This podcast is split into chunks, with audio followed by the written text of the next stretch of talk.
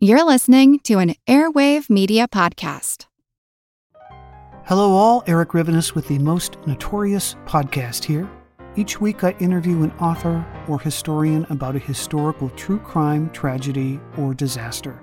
Subject matter ranges from gunslingers to Gilded Age murder to gangsters to fires to pirates to wild prison breaks.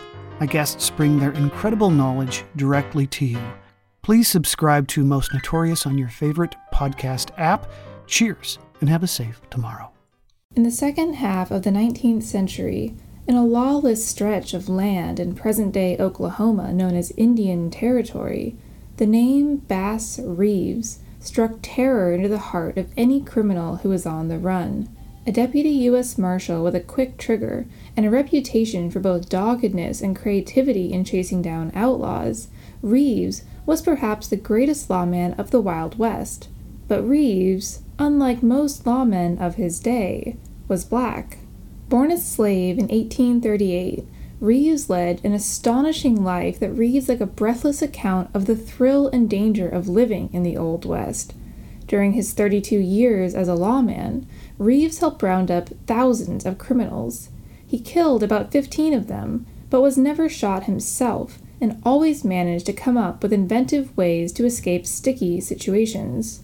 Although one historian has argued that Reeves was the inspiration for the Lone Ranger, the details of his story have largely faded into obscurity as popular culture churned out movies and TV shows about white cowboys and sheriffs.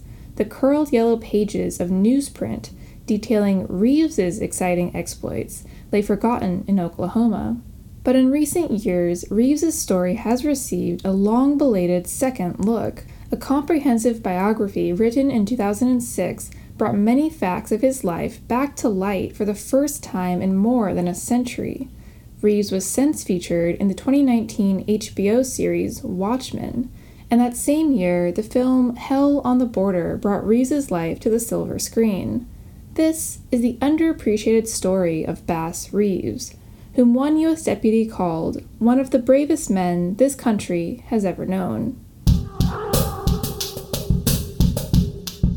You're listening to History Uncovered, brought to you by the digital publisher All That's Interesting, where we explore the uncharted corners of the natural world and the world past. I'm All That's Interesting staff writer Kaleena Fraga.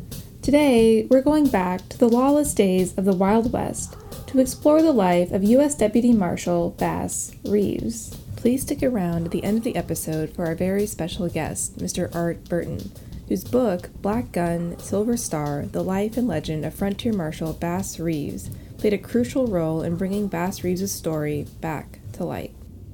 By special recording, The Lone Ranger.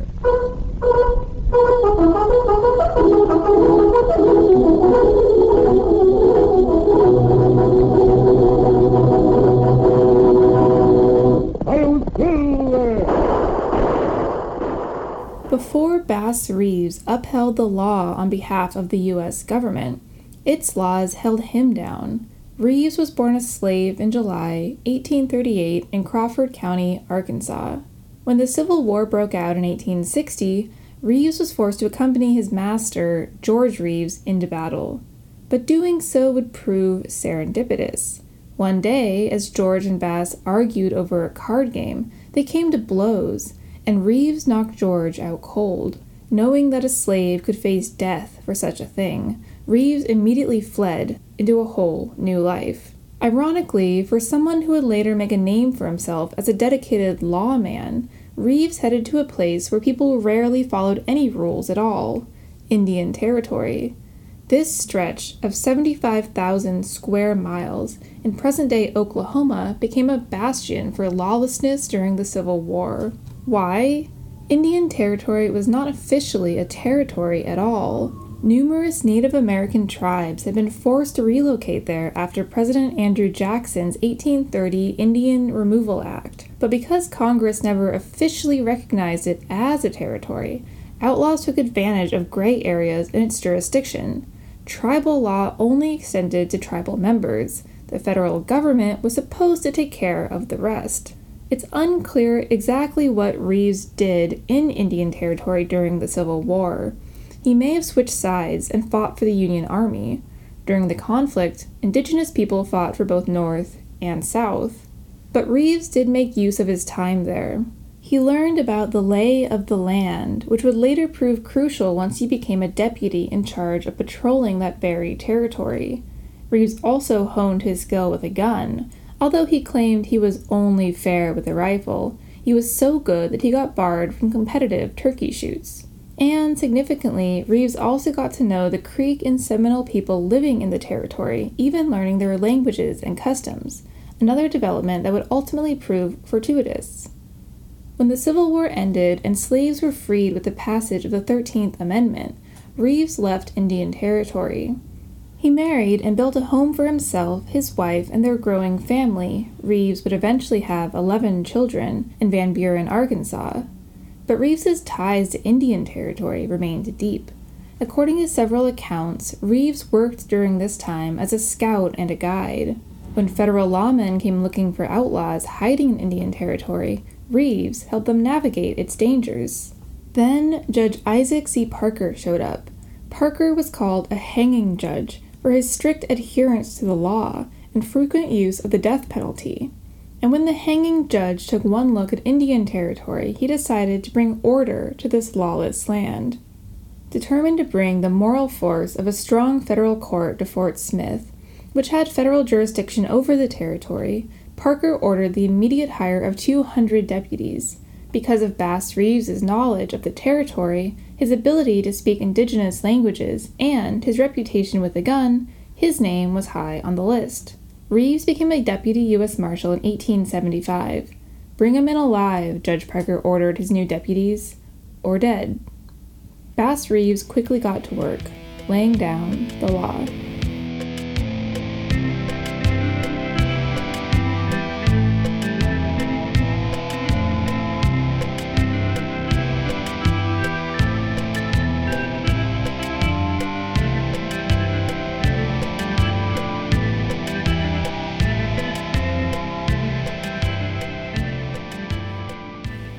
Didn't take long for Bass Reeves to build a reputation as a fearless and effective U.S. deputy. Reeves would round up dozens of outlaws at a time 12, 15, 16, while most deputy marshals brought in four or five at a time, said Art T. Burton, who wrote a 2006 biography of Reeves called Black Gun, Silver Star. As he set out to capture outlaws, Reeves relied on creative methods. After all, he needed to be even more wily than the fugitives. Sometimes he disguised himself as a farmer, a cowboy, or a preacher. Once, while pretending to be a farmer, he purposefully crashed his wagon into a tree stump so that some outlaws hiding in a log cabin nearby would emerge to help. They did, and Reeves arrested them. He was quick on his feet, too. Another time, while in pursuit of outlaws, Reeves was cornered by the Brunters, a trio of brothers on the lam for horse theft, robbery, and murder. Facing down their guns, Reeves coolly asked them to tell him the date so he could list it on the warrant. The Brunters, perhaps mistaking Reeves for a simpleton, started to laugh, and Reeves took the opportunity to whip out his Colt revolver and kill the three brothers in the blink of an eye. In yet another incident, Reeves was chasing after two Texas murderers when they cornered him and asked him if he had any last words. Reeves asked them to read a letter that his wife had written him. The outlaws fatally agreed. Reeves pulled a letter out of his pocket. His hands shook so much that one of the outlaws grabbed his arm to steady him. Having distracted the criminals, Reeves quickly drew his pistol and fired. Soon enough, Reeves' ability to escape unscathed from encounters with outlaws earned him the moniker the Invincible Marshal. Reeves was also famous for catching outlaws who had long eluded capture.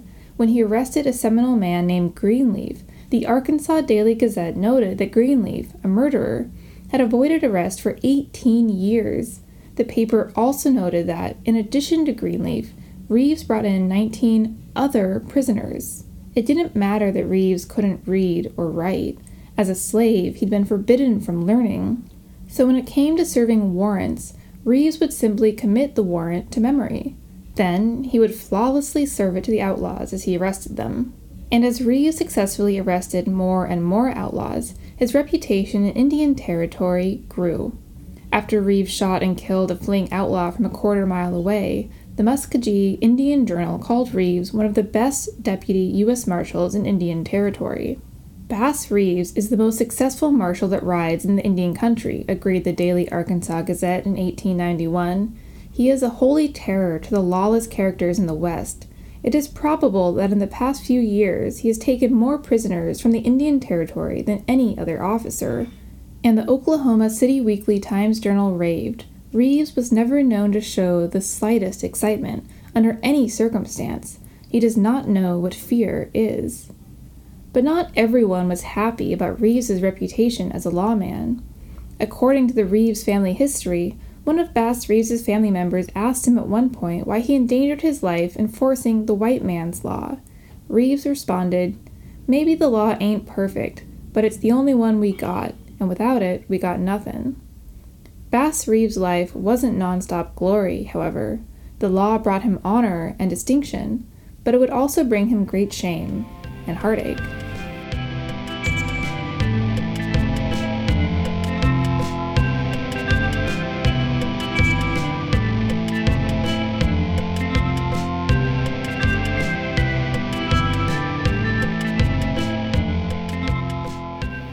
Bass Reeves made a career from hunting down outlaws, he had to deal with the law himself on a couple of different occasions. First, in 1884, Reeves was accused of murdering his black cook, William Leach. In fact, Reeves had killed the man. In some versions of this story, Reeves and Leach had had an intense argument, possibly about the mistreatment of a dog, who belonged to either Reeves or Leach. In other versions of the story, witnesses state that Reeves was merely cleaning his gun when it went off, and a bullet hit Leach in the neck.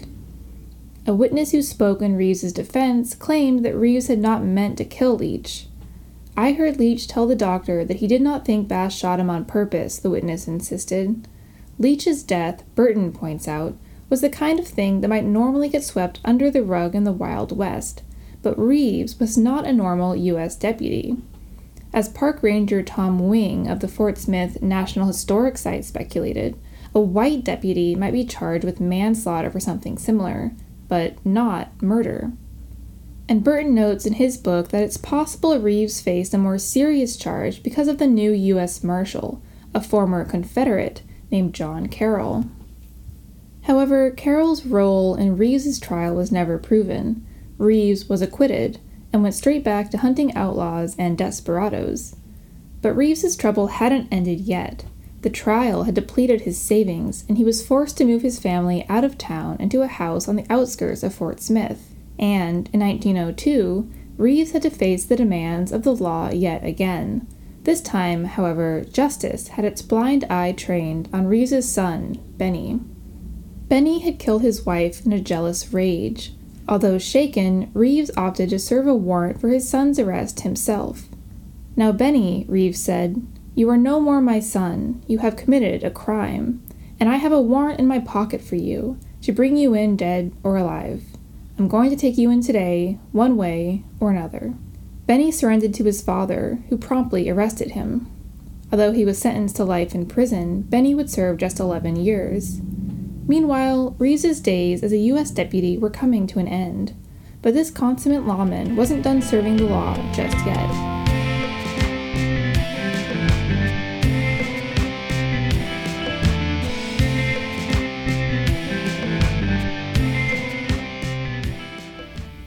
Bass Reeves kept catching criminals right until the end of his career as a U.S. Deputy Marshal. In March 1907, at the age of 68, he engaged in his last shootout with a couple of black anarchists. Shortly before that, Reeves got another round of positive press from the Oklahoma City Weekly Times Journal, which ran a story about him earlier that month titled, He Has Killed 14 Men, a Fearless Negro Deputy of the Indian Territory. The story even ran in the Washington Post. Reeves, the story said, had been a potent element in bringing two territories out of the reign of the outlaw, the horse thief, and the bootlegger to great commonwealth. But Reeves's days as a deputy were coming to an end. In November 1907, Indian Territory became part of the new state of Oklahoma. The federal office was downsized, and many of the deputies, including Bass Reeves, were let go. Reeves wasn't ready to hang up his gun just yet, however. He spent his final days as the only black patrolman with the Muskogee Police Department, and there was never any crime on his beat. Two years later, he died of Bright's disease, an archaic term for kidney disease, leaving behind an unparalleled legacy. In his 32 year career as a deputy, Bass Reeves brought in some 3,000 outlaws. He killed about 15 of them, but stated that he never shot a man when it was not necessary for him to do so in the discharge of his duty to save his own life. His glowing obituary described him as absolutely fearless and knowing no master but duty. By all accounts, Bass Reeves was highly respected during his life, and, significantly, many of the men he arrested were sent to the House of Corrections in Detroit, the same city where the Lone Ranger was first introduced via radio in 1933. So, how did America forget him? The answer is complicated. Author Art T. Burton, a descendant of black cowboys himself, suggests that Bass Reeves' story was part of a greater erasure of black history that happened in the 20th century during the Jim Crow era. You didn't see black cowboys in movies and television, Burton said. At first, I just thought my relatives were strange. When Indian Territory became part of Oklahoma in 1907, it officially joined the United States and adopted the Jim Crow laws prevalent in other parts of the country. For all its problems, Indian Territory had provided an easy atmosphere for black, white, and native people to mix. But in the early 20th century, that changed, and Oklahoma became a breeding ground for some horrific racism, including the 1921 Tulsa Massacre, a violent attack that wiped out the prosperous black Greenwood district in Oklahoma. Burton believes that in the ensuing years, black history, moments both proud and painful, were minimized and pushed aside, Stories like Bass Reeves's were slowly forgotten, even as the Lone Ranger popped up in Detroit and embraced many of his attributes. Burton argued that Bass Reeves is the closest real person to resemble the fictional Lone Ranger on the American Western frontier of the 19th century. So let's hear from Mr. Burton himself about the life of Bass Reeves. Stick around for our interview with Art Burton, a historian who writes about African American life in the Wild West.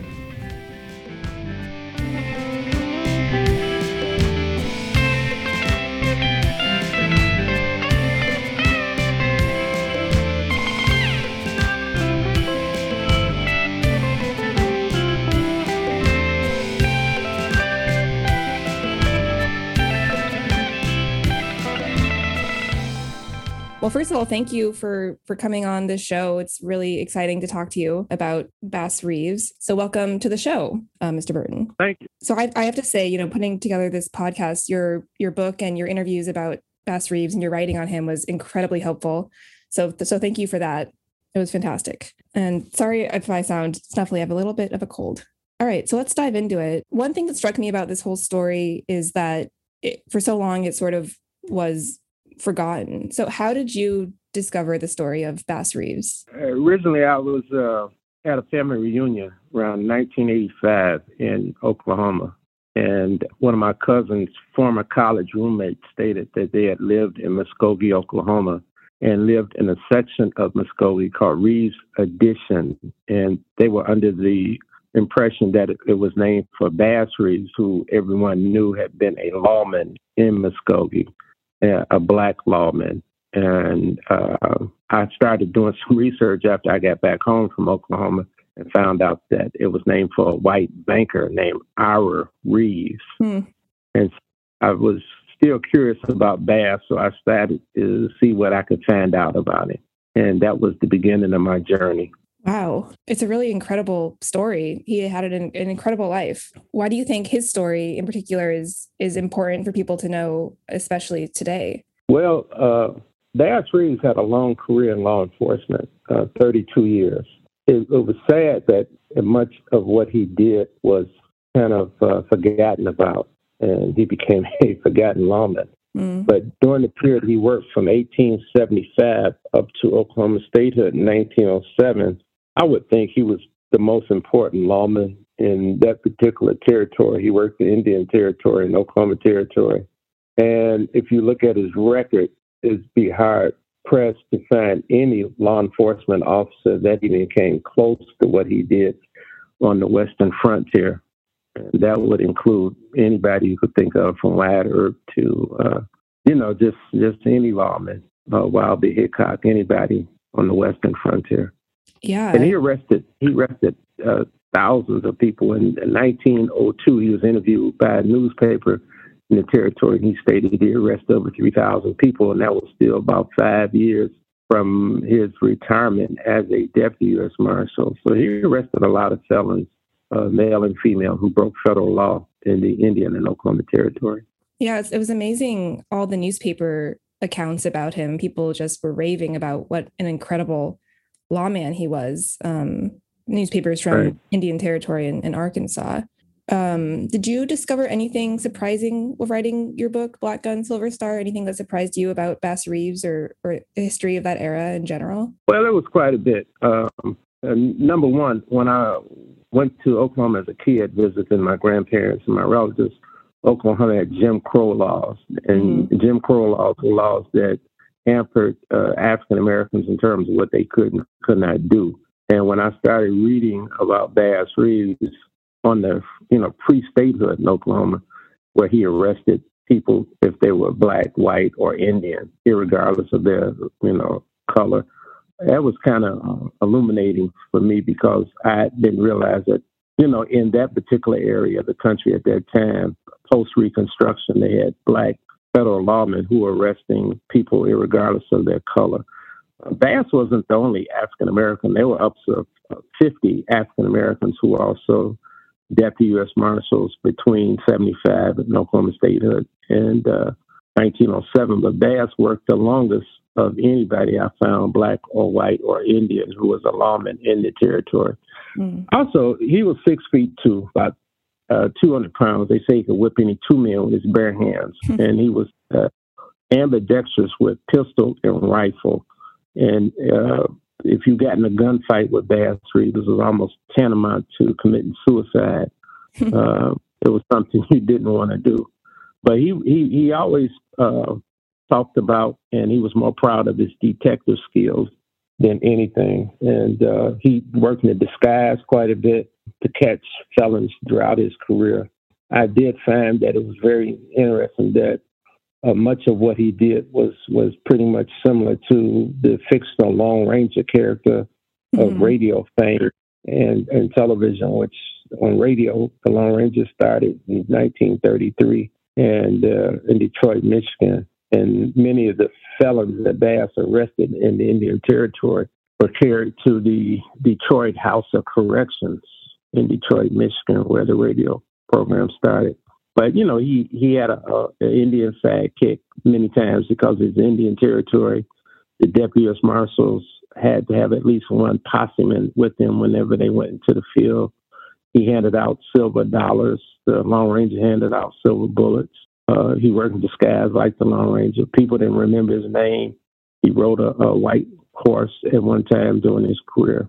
So it was just very, that was just very interesting. But Bass was much bigger than the Lone Ranger. He was the greatest frontier hero in American history. One thing I found really interesting was that you know in Indian Territory, all these people mixed, uh, black and white and Native people all sort of were able to mingle freely. And then right. Jim Crow came in and changed all that. And um, and you mentioned you know how how Jim Crow impacted people living in in that area. But I wonder if you could speak about you know the greater like erasure of Black history, whether it's Bass, uh, Bass Reeves or the the Tulsa massacre. Um, if you could just get into that a little bit. Yeah. Um, basically, uh, prior to Oklahoma statehood, it was very fluid.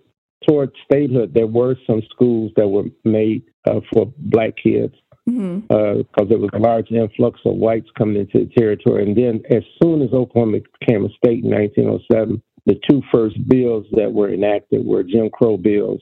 I think they segregated the telephone booth, and uh, I think the uh, it was another bill that they we used. I think it may have been they uh, segregated the rail cars, uh, passenger cars. But uh, it, it got pretty bad after statehood, and it undoubtedly did play a role in terms of what happened in Tulsa in 1921 when they had the Tulsa Race Massacre.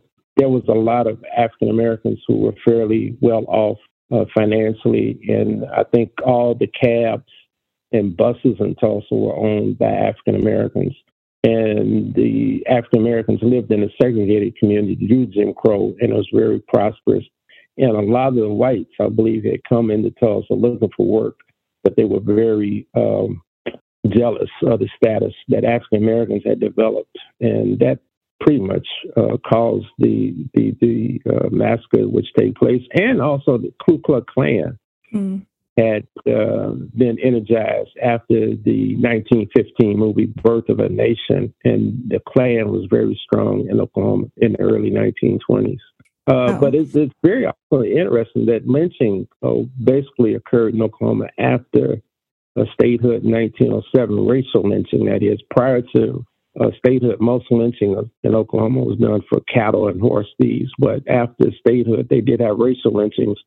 But racial lynchings ended in Oklahoma uh, primarily around 1932. So you didn't see the violence against African Americans on the same level as you would have found in Texas and Arkansas and other southern states at that time. Hmm. But uh, Jim Crow was pretty bad. I mean, you know, it's uh, the the Indians were given honorary white status because of the oil in Oklahoma, and African Americans were relegated to a secondary class status, and they couldn't vote. They were not allowed to vote. They were they had what was called the grandfather clause, and that was used, and they used other clauses to keep African Americans from voting. Mm. So it was, it was bad. Not you know that was all across the South, uh, yeah. in the states. Yeah.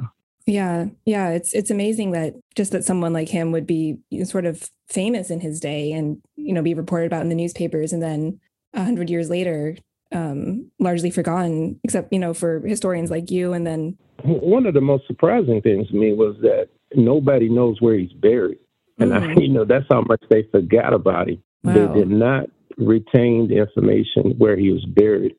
And actually, uh, in 1985, when I started to research, I uh, called up the uh, Muskogee Historical Society in Oklahoma.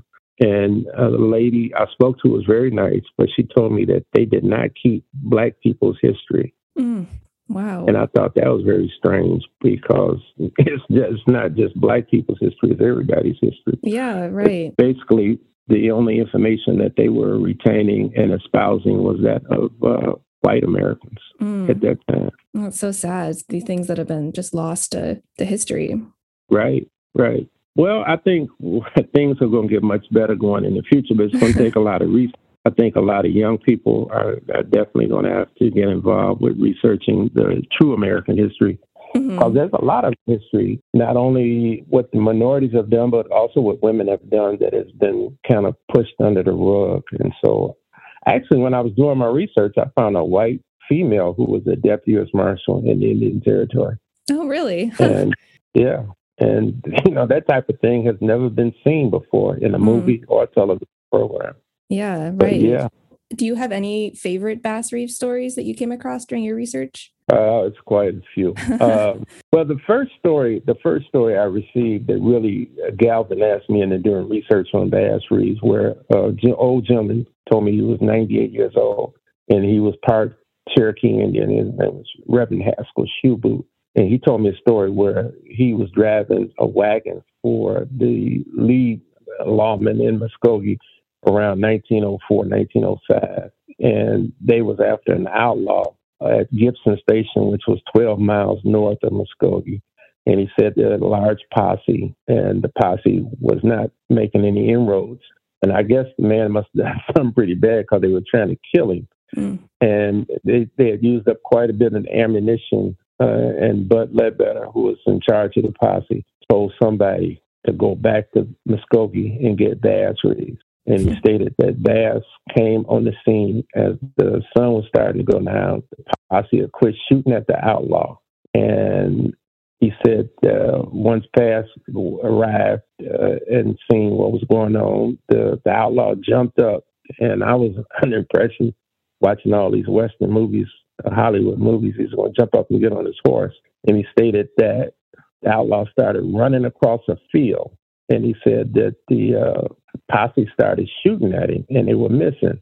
And he said Bud Ledbetter hollered at the top of his voice, "Get him, Bass!" And he said, Bass Reeves said coolly and calmly, "I will break his neck." And he said Bass took his Winchester rifle with one shot, broke this outlaw's neck at a quarter of a mile. Wow. That would quarter make an incredible Western. Yeah, I, and initially I thought the man was lying to me. And mm-hmm. and when I started getting into the research, I found where he killed outlaws at a quarter of a mile mm-hmm. in gunfight with his Winchester rifle. Have you watched um any of the more recent content about him? I know he was featured in in HBO's The Watchmen. Did you watch that?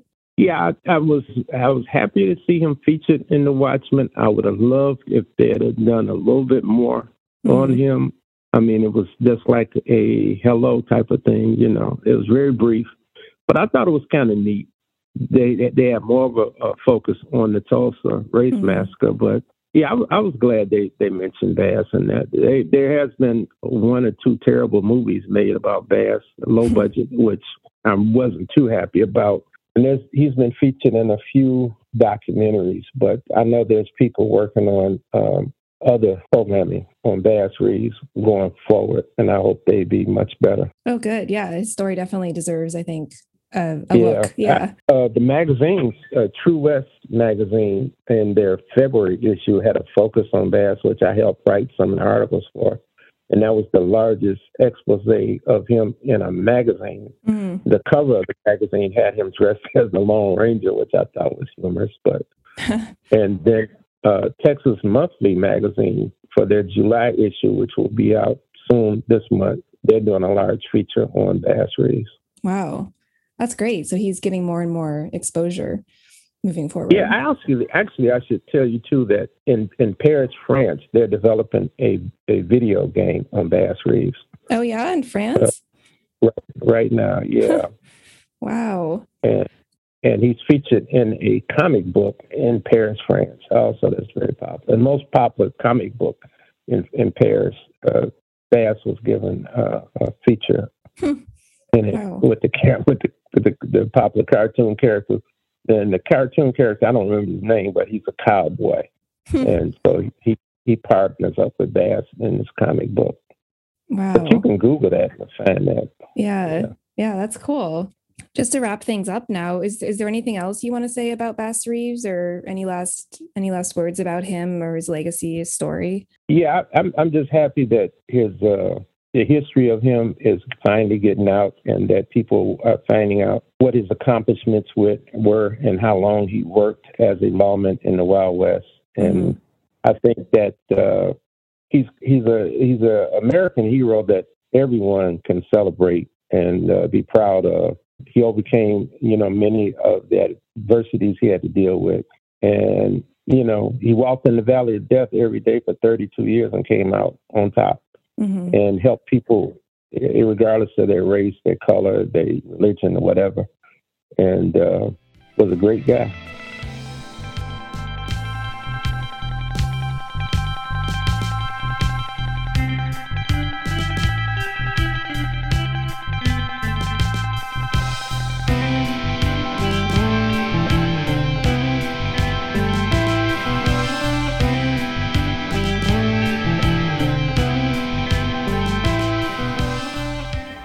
Was the Lone Ranger based on Bass Reeves?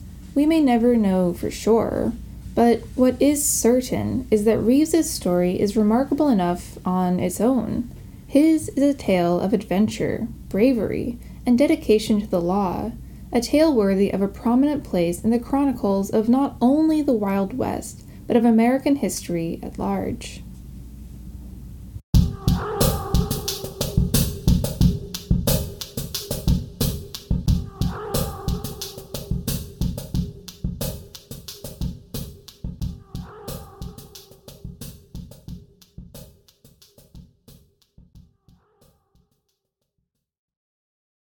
Thanks for listening to History Uncovered. I'm History Uncovered's producer, Kit Westneat. If you like the show, help others find us by leaving a review on Apple Podcasts or Spotify. And be sure to follow the All That's Interesting and History Revealed pages on Facebook and Real History Uncovered on Instagram. Make sure you don't miss out on the new episodes and subscribe to the History Uncovered podcast. And keep up with our latest stories at allthat'sinteresting.com. If you have a question about the show or just want to say hi, feel free to call us at 929 526 3029 or email us at podcast at allthat'sinteresting.com. This podcast is part of the Airwave Media Podcast Network. Visit airwavemedia.com to listen and subscribe to their other fine shows like Legends of the Old West and Redacted History. Until next time, keep exploring. As a longtime foreign correspondent, I've worked in lots of places, but nowhere as important to the world as China. I'm Jane Perlez, former Beijing bureau chief for the New York Times. Join me on my new podcast, Face Off US versus China, where I'll take you behind the scenes in the tumultuous US China relationship. Find Face Off wherever you get your podcasts.